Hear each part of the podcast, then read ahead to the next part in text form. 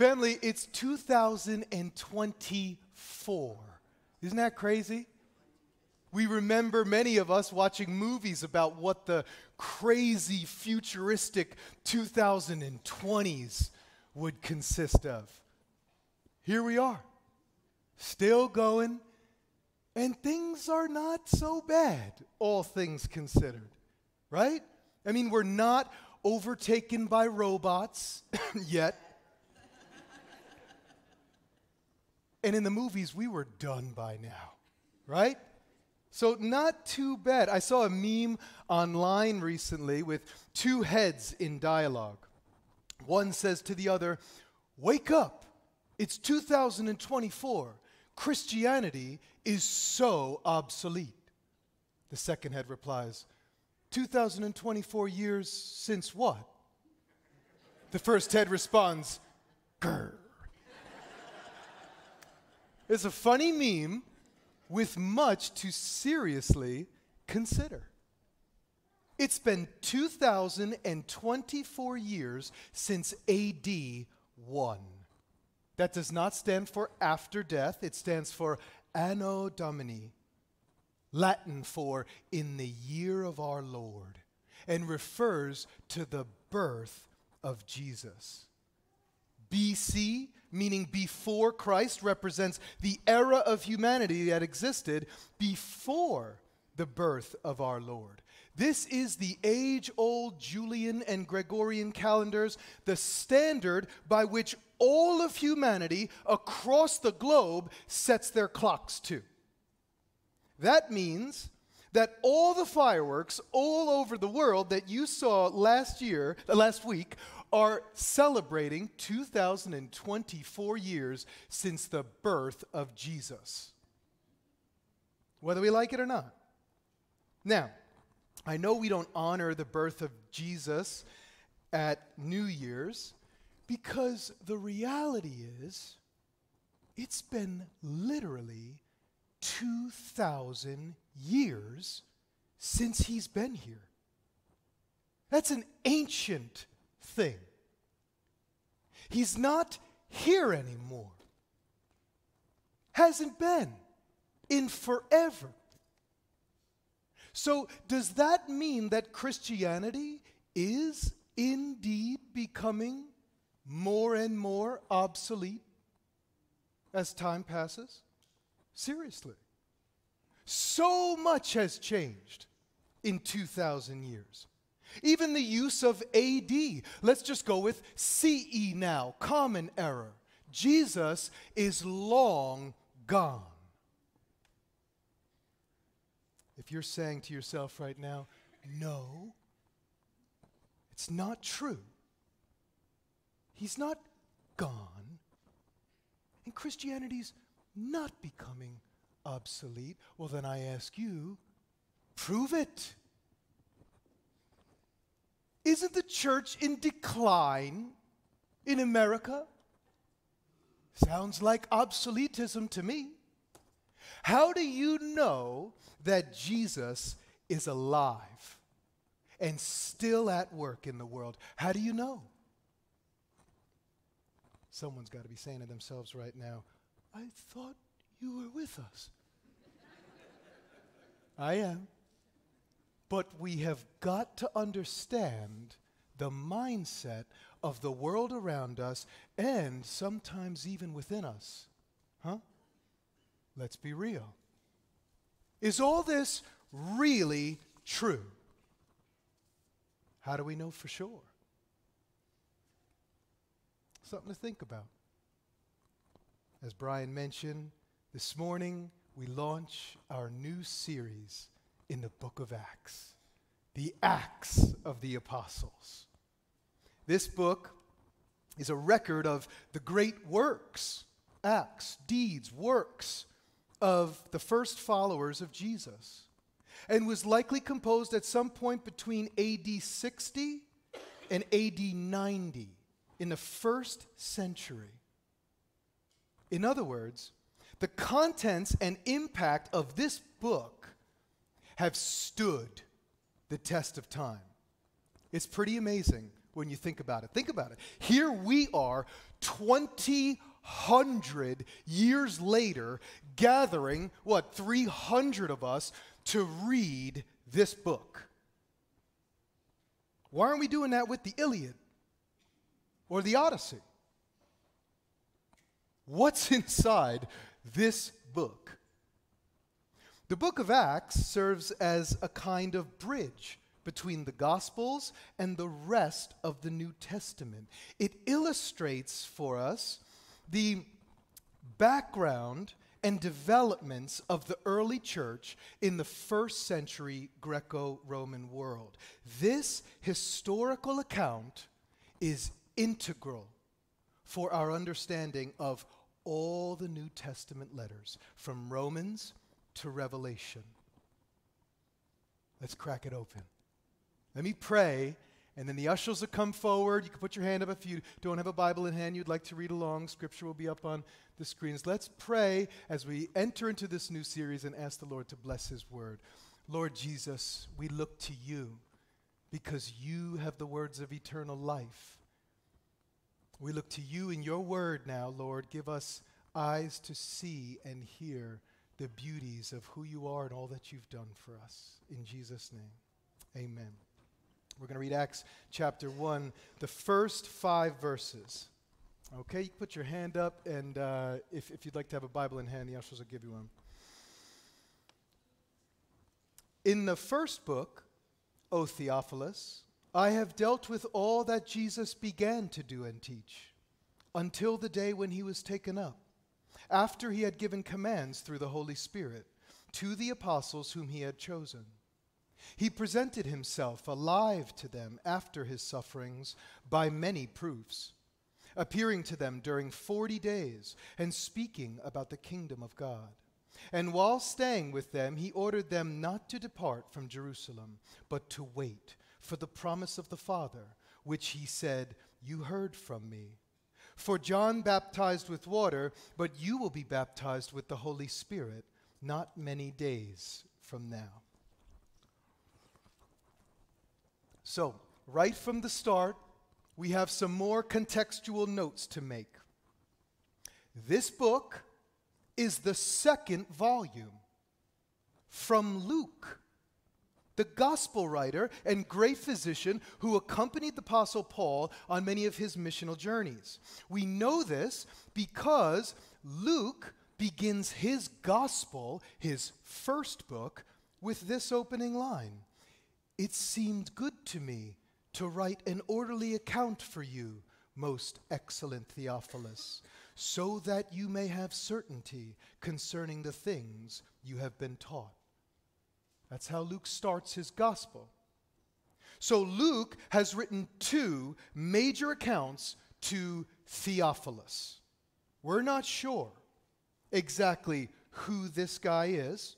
We're not sure exactly what his status was or what his relationship to Luke was, but based on the greeting of the gospel, most excellent, and the extensive work produced for this man, we can be pretty sure that he was a man of either civil or religious influence, and someone who genuinely wanted to learn more about the person and work of Jesus. Some think maybe he was a, a primary funder, a supporter of, of this huge project of Luke to, to gather all this history and all these accounts. Luke also must have known that through Theophilus, this work would reach the larger Christian community. Hence why we still have it today. What's important to note right in verse 1 is that Luke makes it clear in my first book, Luke's Gospel, I addressed all that Jesus began to do and teach. Which naturally implies in this second volume, the Acts, he will address all that Jesus continues to do and teach, but through his Spirit and his church the doings and teachings of Jesus will be the thread woven throughout this book. John Calvin calls this the holy knot of kingdom ministry, which may not be dissolved, doing and teaching. The needle that drives this thread throughout the book is the Holy Spirit of Christ Himself, which we will see. Verses 1 through 5, what we have here, what we just read, serve as a prologue to the book, an introduction in a sense, in which Luke is basically recapping where he left off in his gospel. Luke says, In my first book, I taught, I taught you all about, I taught you about all that Jesus said and did until the day that he was taken up. Referring to the ascension of Jesus, which we'll get to in a bit. He says in verse 3 After Jesus' sufferings and death, he resurrected from the dead and presented himself alive, proving his resurrection to his disciples. This, of course, is, rec- is recorded in Luke 24 the final chapter of Luke. On Easter Sunday, we have three accounts of his appearing to his disciples to prove to them he is alive. The Apostle Paul, later in the New Testament in 1 Corinthians 15, says that at one point he appeared to over 500 people at the same time for proof. Proof of his resurrection will be vital to the ministry of the disciples, soon to come. Because the doctrine of the resurrection of Jesus is the linchpin that holds all Christian teaching together. The resurrection. If that is true, then all other Christian teachings can be and are indeed also true. Now, Luke notes that Jesus was with the apostles for 40 days in his resurrected state, all while teaching them about the kingdom of God. The number 40, of course, is very significant in Scripture and denotes a time of preparation for kingdom ministry. Think of the 40 day flood before the new beginning upon the earth. Think of Moses 40 years in Midian before his call. Moses 40 days on Mount Sinai, twice before covenantal era of Israel's time. For Israel in the wilderness for 40 years. Elijah fasting and trekking in the wilderness for 40 days. Jesus fasting in the wilderness for 40 days before he begins his kingdom work. And here we have the apostles being taught for 40 days. The significance of the number 40 at all these points is preparation for new stages of kingdom ministry. Now, at each one of these points, there's a lot, there's, there's other stuff going on like purification, testing, uh, trials, that kind of stuff. But ultimately, what we see f- throughout Scripture is at each one of these 40s, there's a kind of preparation for new stages of kingdom ministry. Jesus prepared for 40 days for his ministry recorded in the Gospels so the disciples must prepare for 40 days for their ministry, recorded right here in the Acts. Jesus is preparing them for the transfer of mission here. We just studied this in our recent series, The Church on Mission. Jesus tells his disciples in the Gospels, As the Father has sent me, so I am sending you now during their 40 days together, Jesus gives them commands through the Holy Spirit. Verse 2 tells us. The Holy Spirit steps forward by verse 2 in the book. He's already front and center. Luke tells us in his gospel in chapter 4 that Jesus was full of the Holy Spirit. Jesus gives them commands here and teaches them about the kingdom of God. The content of these teachings are likely the same as the teachings found in Luke 24 at the end of the gospel, after his resurrection, where Luke records that Jesus began to teach the disciples. Remember, especially the two on the road to Emmaus, how all that is written in Scripture, from Moses to the prophets, was pertaining to him. Now, a note to take for the rest of the series the word gospel the gospel will be used interchangeably throughout the book with kingdom. Okay? And what's also important to note is that teachings on the kingdom sandwich the whole book. The book opens up with Jesus teaching about the kingdom and closes in Acts 28 with Paul in Rome spending day and night teaching about the kingdom. What's interesting to note there, uh, to reinforce what I believe uh, these te- the content of these teachings, is that in, in Acts 28, if you take a look for yourself, it says Paul spent day and night teaching about the kingdom, showing how everything written in the law of Moses through the prophets was pertaining to Jesus. Jesus is preparing his disciples with instruction through the Holy Spirit. And verse 4 while staying with them, interesting note here, this phrase literally means while eating with them, more proof that he's a real glorified man. He orders them to stay in Jerusalem. Makes sense, center of worship, and wait for the promise of the Father, which you heard from me. And then he recalls John the Baptist's words in Luke 3. Remember? John the Baptist calling out in the wilderness, I baptize you with water, but one is coming who is mightier than I, and he will baptize you with the Holy Spirit and with fire. Jesus is telling them, it's time. Time for you to be baptized in the Holy Spirit. And he says, You've heard this from me. So we, like the disciples, toggle through all of Jesus' words. That's right, the upper room discourse.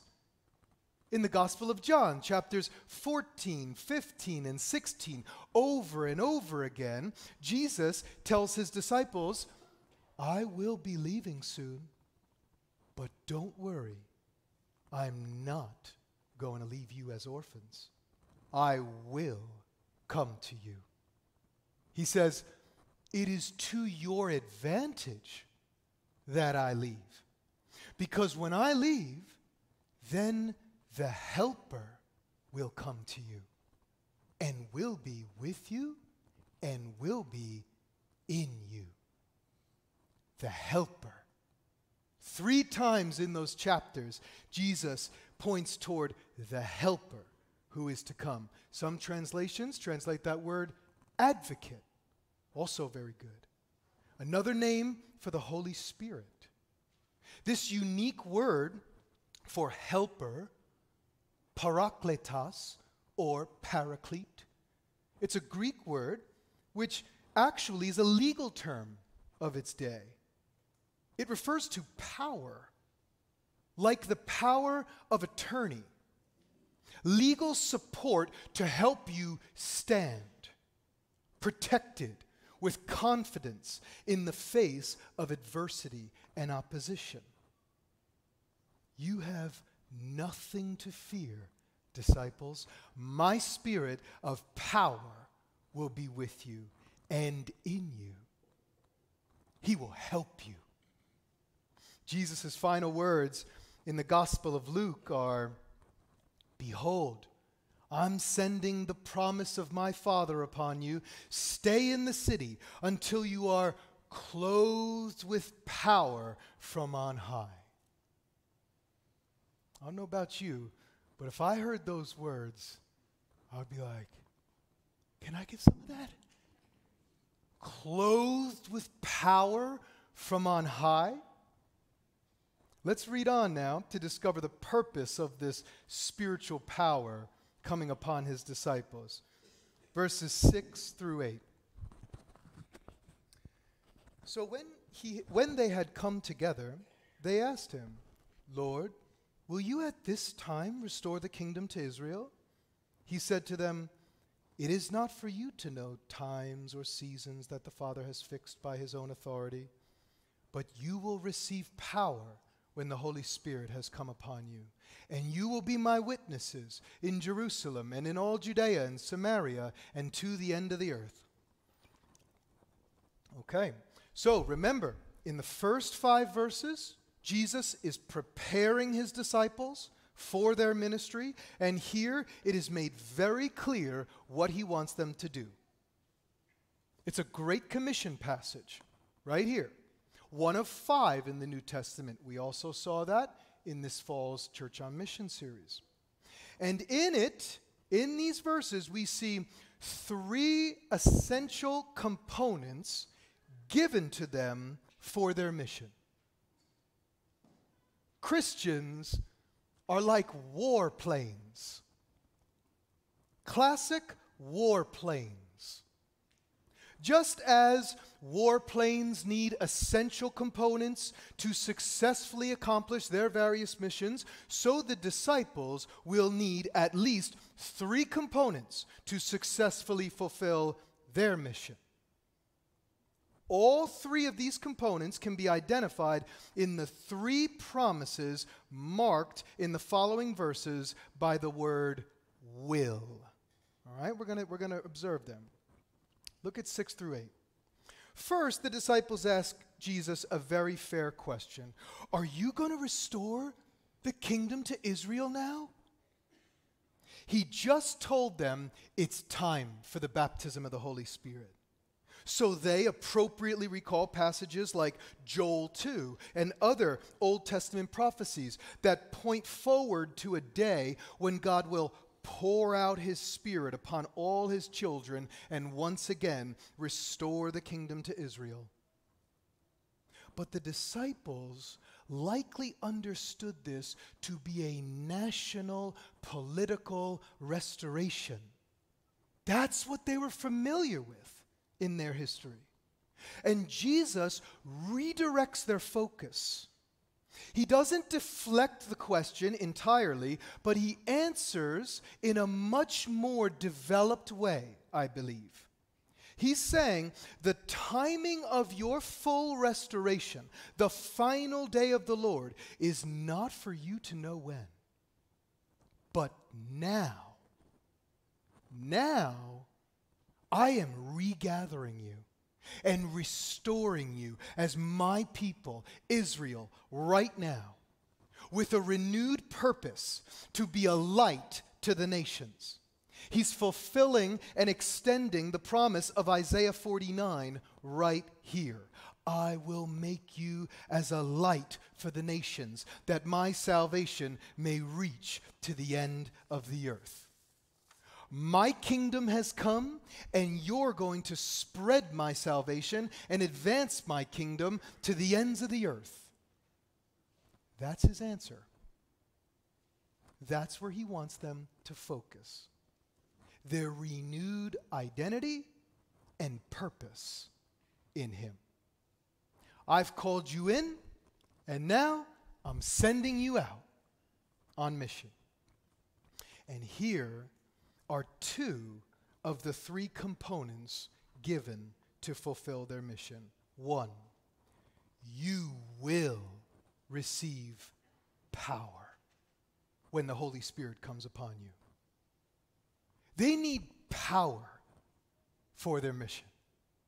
Just like a warplane needs fuel to accomplish its missions, so we need empowerment spiritual fuel to accomplish this great objective. And what's their objective? Two, you will be my witnesses. They're given purpose here, renewed purpose to witness to all the world of the gospel of Jesus. Remember, the mission of the church from our series to proclaim and demonstrate that Jesus is Lord, doing and teaching the gospel. That's what it means to witness. Not seminary level debating from the Greek, simply showing and sharing the hope of the gospel, the love of Christ, the reality of who he is, and all that he's done for us. Witnessing.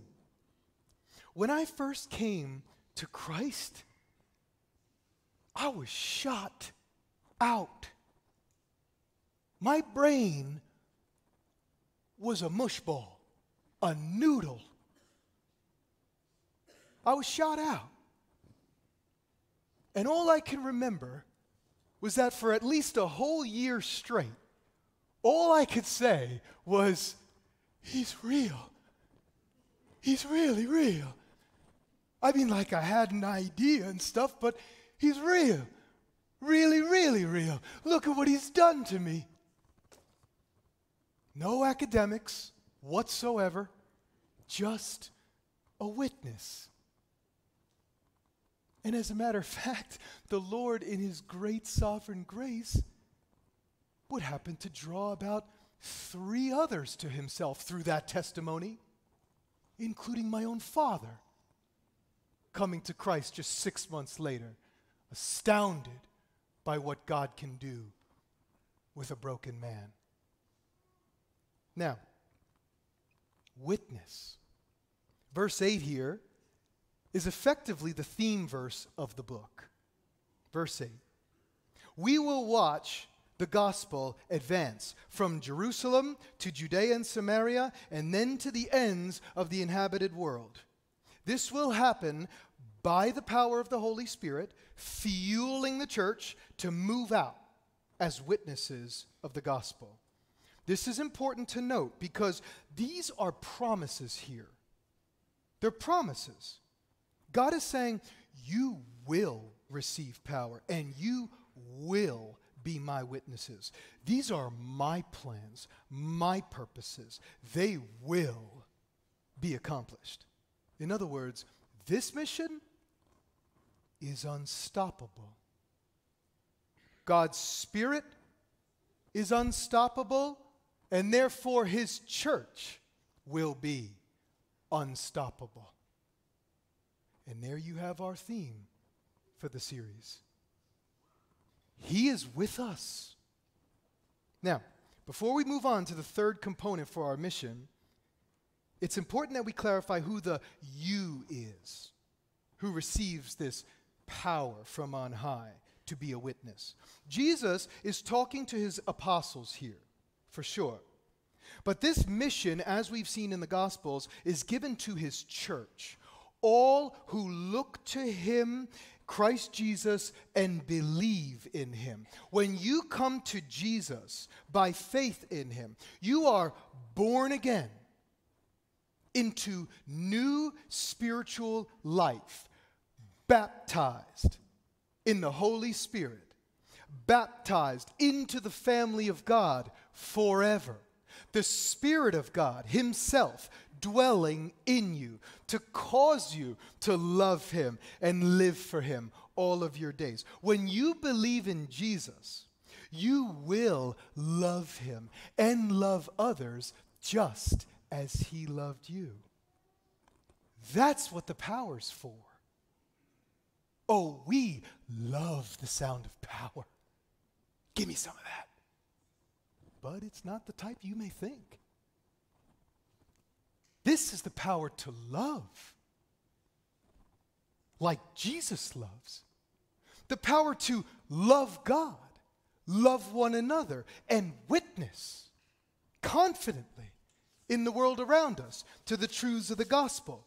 When people mock you and revile you, the power to respond in gentleness, reasonableness, to truly love even our enemies for Jesus' sake.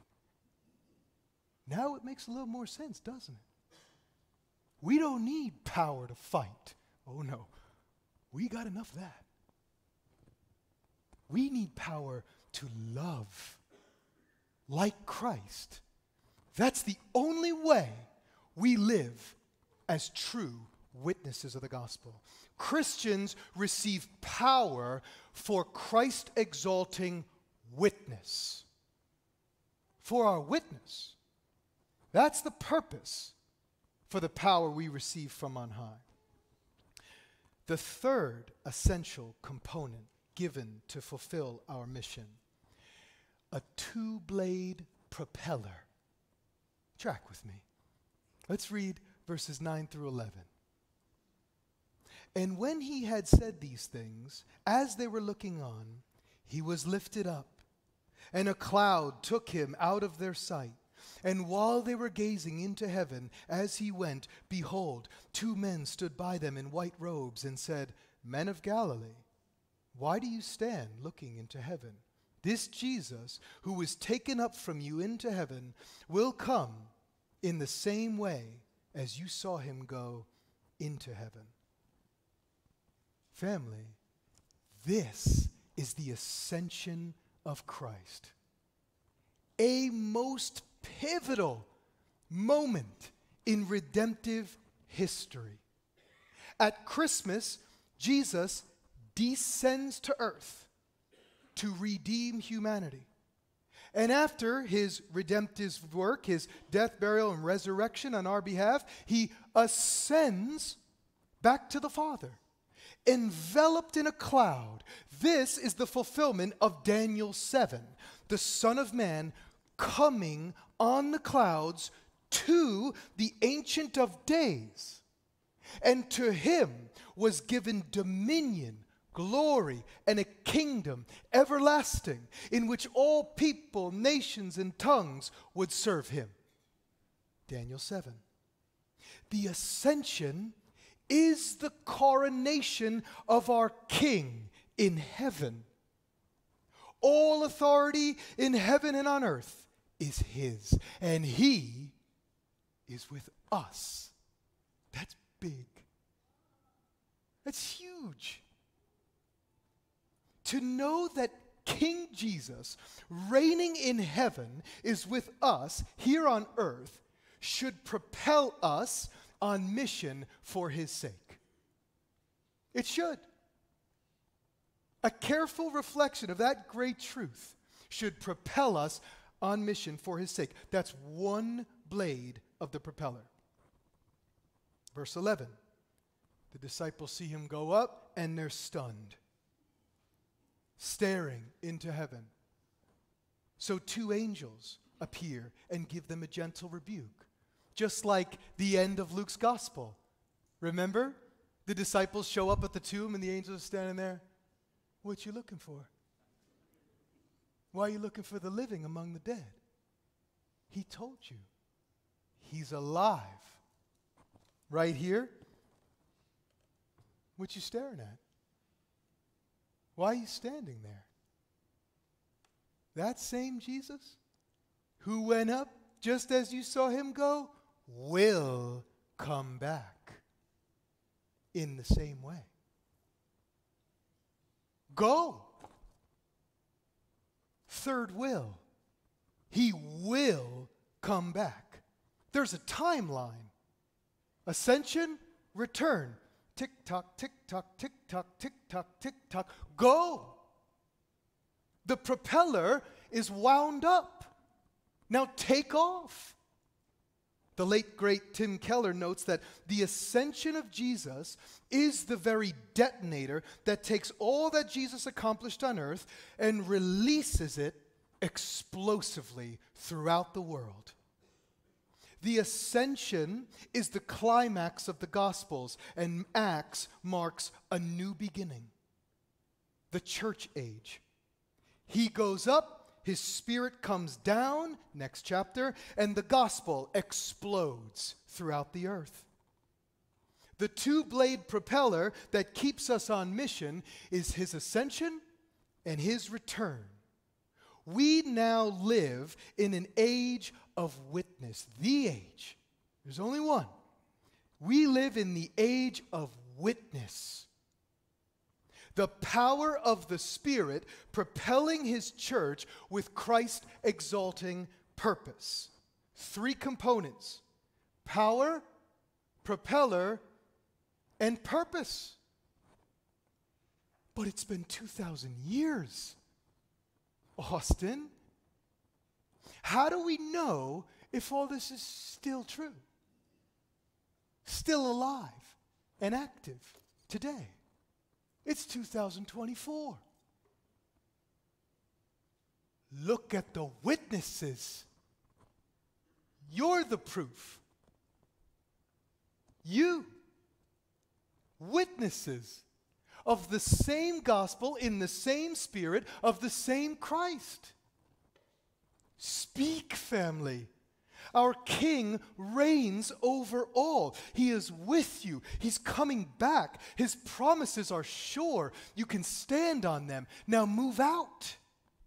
If the church is in decline at all, it's likely because we have lost our sight of purpose, our identity. Have we forgotten what it means to be a witness? It's why we're still here. Still. It's why he hasn't come back yet. He wants more and more to come to him. It's what he died for. Do you want that for him? We are witnesses of his great grace on our behalf. Amen? Four days ago, a brother from this church sent me this text Austin, I've been feeling and noticing more growth in my spirit. I speak with him throughout the day. I pray more. I notice changes with my temperament. It's so encouraging, Austin, to physically see the changes he is making in me and all around me. I feel truly blessed, Austin. God is great. All caps, exclamation, exclamation, exclamation, exclamation. Yes. Preach that from the rooftops in your homes, in your neighborhoods, at your workplaces, in your schools. Jesus is alive. You're the proof. No need to fear. He is with us. Christians are empowered with Christ exalting purpose. We have identity and purpose in Him. Christians are empowered with Christ exalting purpose. Let's live it out, family. Those who look to Him will be radiant, they will never be ashamed. Amen? Pray, family, pray with us as we launch this new series and enter into the new year. Pray that the Lord would give us all opportunities in all our various spheres of influence in the community and the world around us. Pray for opportunities to show and share the love of Christ and the hope of the gospel. Pray, commit with us to pray for opportunities and take them. Do and teach. Speak and do. This is our great commission so that He would be glorified.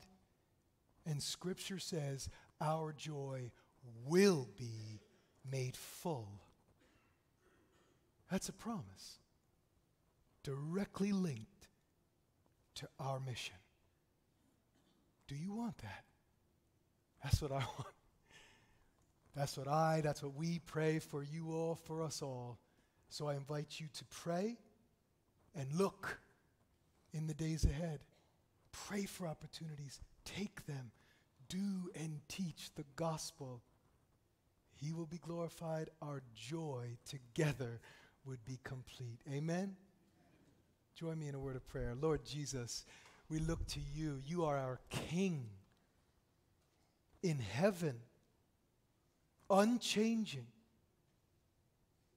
Our country changes kings day in and day out, so it feels.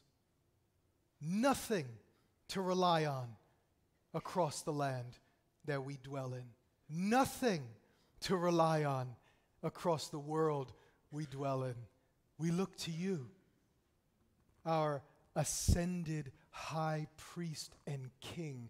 You are altogether glorious, altogether good, and you are with us. Lord, thank you. We need nothing else in this life. So would you fill us up with your Holy Spirit, we pray. For those in this room today who do not know you, Lord, who do not know the fullness of joy, the fullness of life that you purchased for us on the cross, awaken faith, Lord, enlighten the eyes of their hearts. And for us who do know you and walk with you, strengthen our faith today. Fill us up. Send us out as bold as lions, as gentle as lambs, witnessing to the grace and truth of you, our Lord and King. We pray that you would be glorified and our joy would be made complete. And all God's people said together with one voice, Amen and amen.